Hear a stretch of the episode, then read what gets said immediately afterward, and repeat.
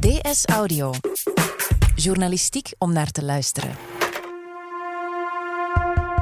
Mark Zuckerberg, de grote man achter Facebook, kwam maandag naar Brussel met een opmerkelijk verzoek aan de Europese politici. Reguleer mij.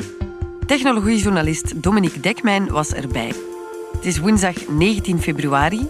Mijn naam is Lise Bonduel en van op de redactie van De Standaard is dit DS Audio.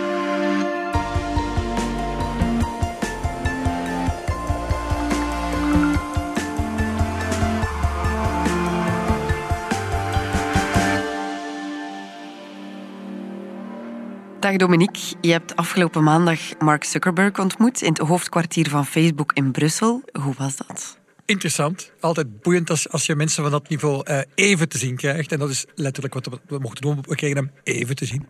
Thank you for all coming. Hij heeft zich uh, een, een, uurtje beschikbaar gemaakt voor uh, een gesprekje met een aantal Europese journalisten. En daar mochten we bij zijn. It's good to get a chance to meet you and, and, and, and talk to you all before I go and, and have uh, my meetings with the, the commissioners and, and, um, and, and folks today. En hoe was dat contact? Um, wel, de man is charmanter dan je zou kunnen denken, in ieder geval. Maar uh, toch was het ook allemaal heel uh, ingestudeerd en strak. Hè? Dus ja, we kregen allemaal eerst een broodje te eten. En dan, ja, dan komt de grote man binnen, die dan uiteindelijk niet zo'n grote man blijkt te zijn. Want uh, een meter zeventig misschien ongeveer. Opvallend kleiner dan je gedacht zou hebben. Ja? die heel vriendelijk iedereen de hand schudt. Ja, vriendelijk in de omgang, dat, dat merk je dan direct. Ja. Was je zenuwachtig op voorhand? Is hij iemand die je al lang wilde ontmoeten? Ja, uiteraard wil je zo'n zo'n man ontmoeten. Hè? Dus ik was heel blij dat we, dat we die kans kregen.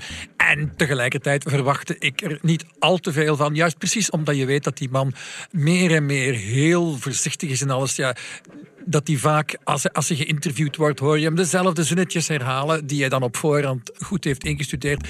Ze weten dat ze onder de microscoop liggen bij Facebook. Hè? En dus Zuckerberg is hier heel erg mee bezig met te zorgen dat hij zijn bedrijf juist uh, vertegenwoordigt naar politici toe, maar ook naar de pers toe.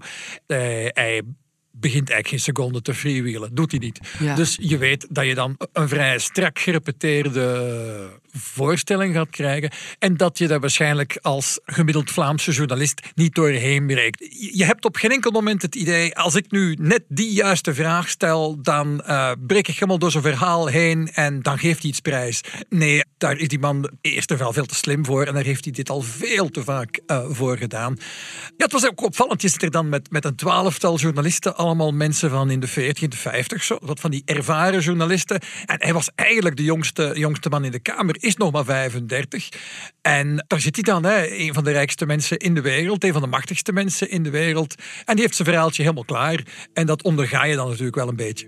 Ja, iedere journalist mocht een vraag stellen. Welke vraag heb jij gesteld? Ze lieten hem eerst een kwartier een beetje zijn verhaal doen. En dan mocht je vragen stellen, maar dan, ja, dat moest allemaal off the record, dus informeel. Het was meer een geste naar, naar de pers toe om, wat vertrouwen te scheppen, om te laten zien, ja kijk, ik maak tijd voor jullie. En ik wil even een losse babbel met jullie doen. Dus de antwoorden op de vragen mochten, mochten niet in de krant. Maar tegelijkertijd is die ja, zo gecontroleerd, die man, dat hij op geen enkel moment ook maar iets heeft gezegd dat we absoluut in die krant zouden willen hebben. Want hij had al die dingen eigenlijk al wel eerder gezegd. En mogen de antwoorden wel in een podcast? uh, wel, ik vermoed van niet. De vorige keer dat hij er was, dateert van twee jaar geleden. Toen kwam hij zich excuseren voor een privacy-schandaal. Uh, waarom kwam hij nu naar ja, Brussel? Dat, is, dat is inderdaad een uh, merkwaardige uh, terugkeer. Hè. Dus twee jaar geleden, Cambridge Analytica was net uitgekomen. Men was woedend, zowel in Europa als, als in de VS. Hè. Dus er was aan het licht gekomen dat profielen van tientallen miljoenen Facebook-gebruikers eigenlijk gebruikt waren voor politieke beïnvloeding. Men had psychologische profielen gemaakt van die mensen en die waren gebruikt ja. in pogingen om aan de ene kant de brexit goedgekeurd te krijgen en in de VS om Donald Trump verkozen te krijgen.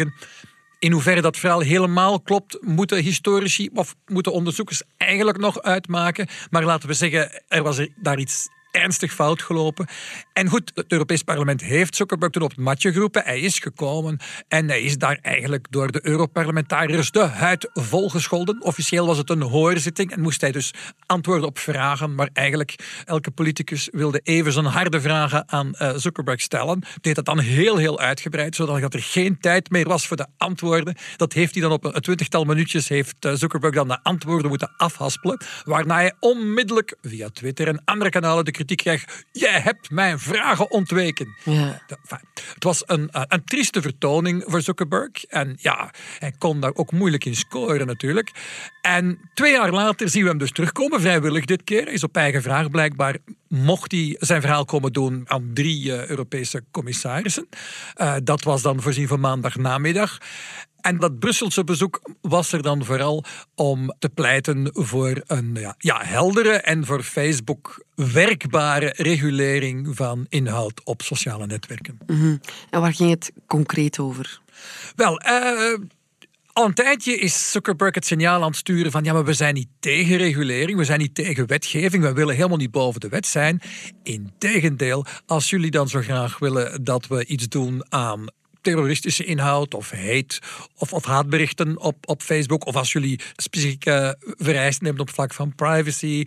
Zeg het dan gewoon, maar zeg het dan duidelijk en zorg ervoor dat niet iedereen andere tegenstrijdige regeltjes heeft. Leg het ons maar uit, doen wij het wel.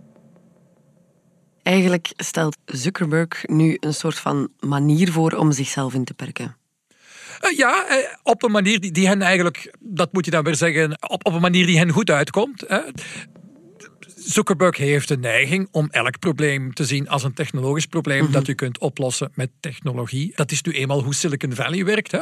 En dus het probleem van er gebeuren dingen op Facebook die we niet willen. Ja, wat je dan doet is je probeert een instrument te maken dat die bepaalde inhoud detecteert. Dat moet dan via artificiële intelligentie zijn. Zuckerberg kan geen 30 seconden spreken zonder dat hij over artificiële intelligentie begint. What, what we're seeing is that our AI systems for detecting fake accounts and patterns of accounts that don't behave the way that people do um, is getting significantly better. Die artificiële intelligentie gaat dat dan detecteren en haalt dat dan uh, zo snel mogelijk weg. Dus het is aan de politici, aan de gemeenschap om te beslissen wat mag wel, wat mag niet. Eerst moet iedereen het daarover eens worden en dan kan hij dat dan gaan toepassen met zijn artificiële intelligentie. En hij gaat er eigenlijk een beetje van uit dat hij dat dan beter zal kunnen dan, dan misschien andere internetplatforms. Vandaar dat hij al een klein beetje de kritiek heeft gekregen van ja, zo is het wel makkelijk. Jullie willen reglementen, Juist omdat jullie zo groot zijn en die reglementen best kunnen toepassen.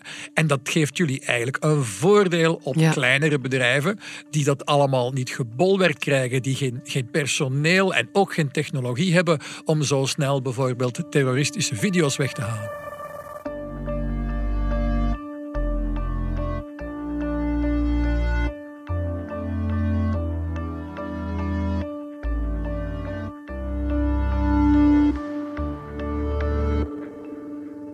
Mark Zuckerberg hield heel lang vol dat er geen probleem was met Facebook als het gaat om fake news en beïnvloeding van verkiezingen. Nu pleit hij zelf voor regulering. Dat is toch positief?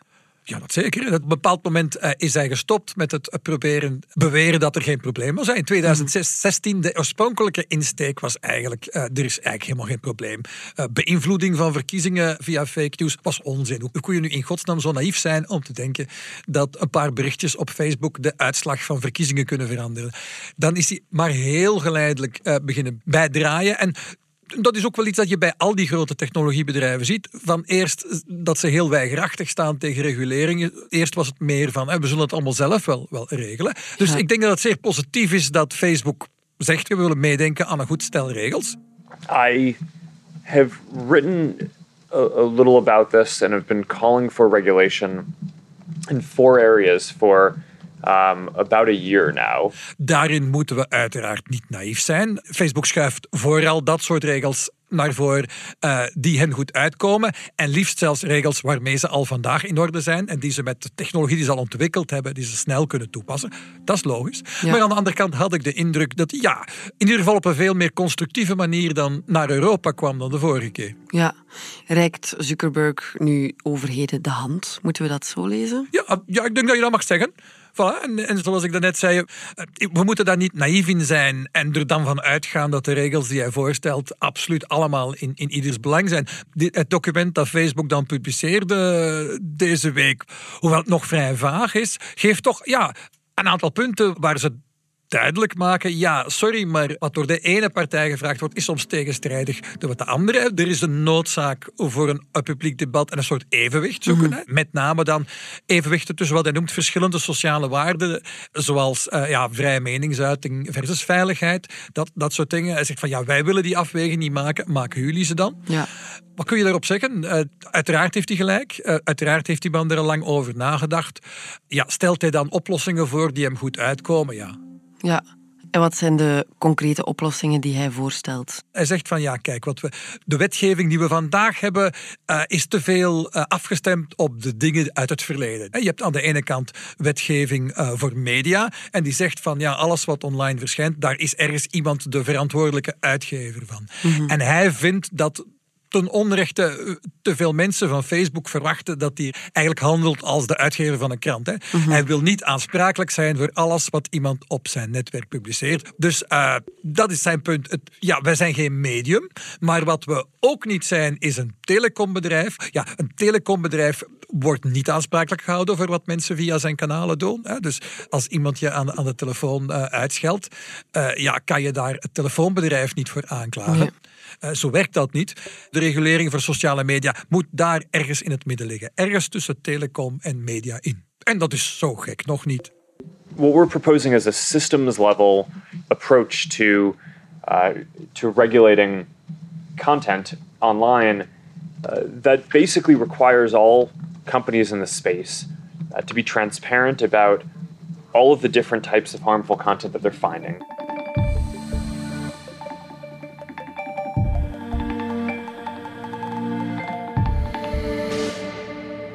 Hoe zou die regulering er dan in de praktijk uitzien?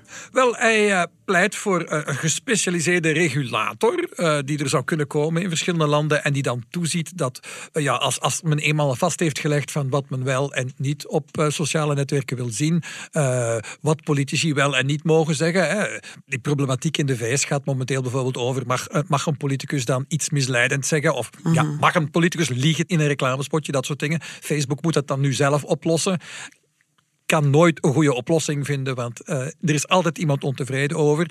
Uh, dus hij zegt dan, zoeken jullie dat eerst uit.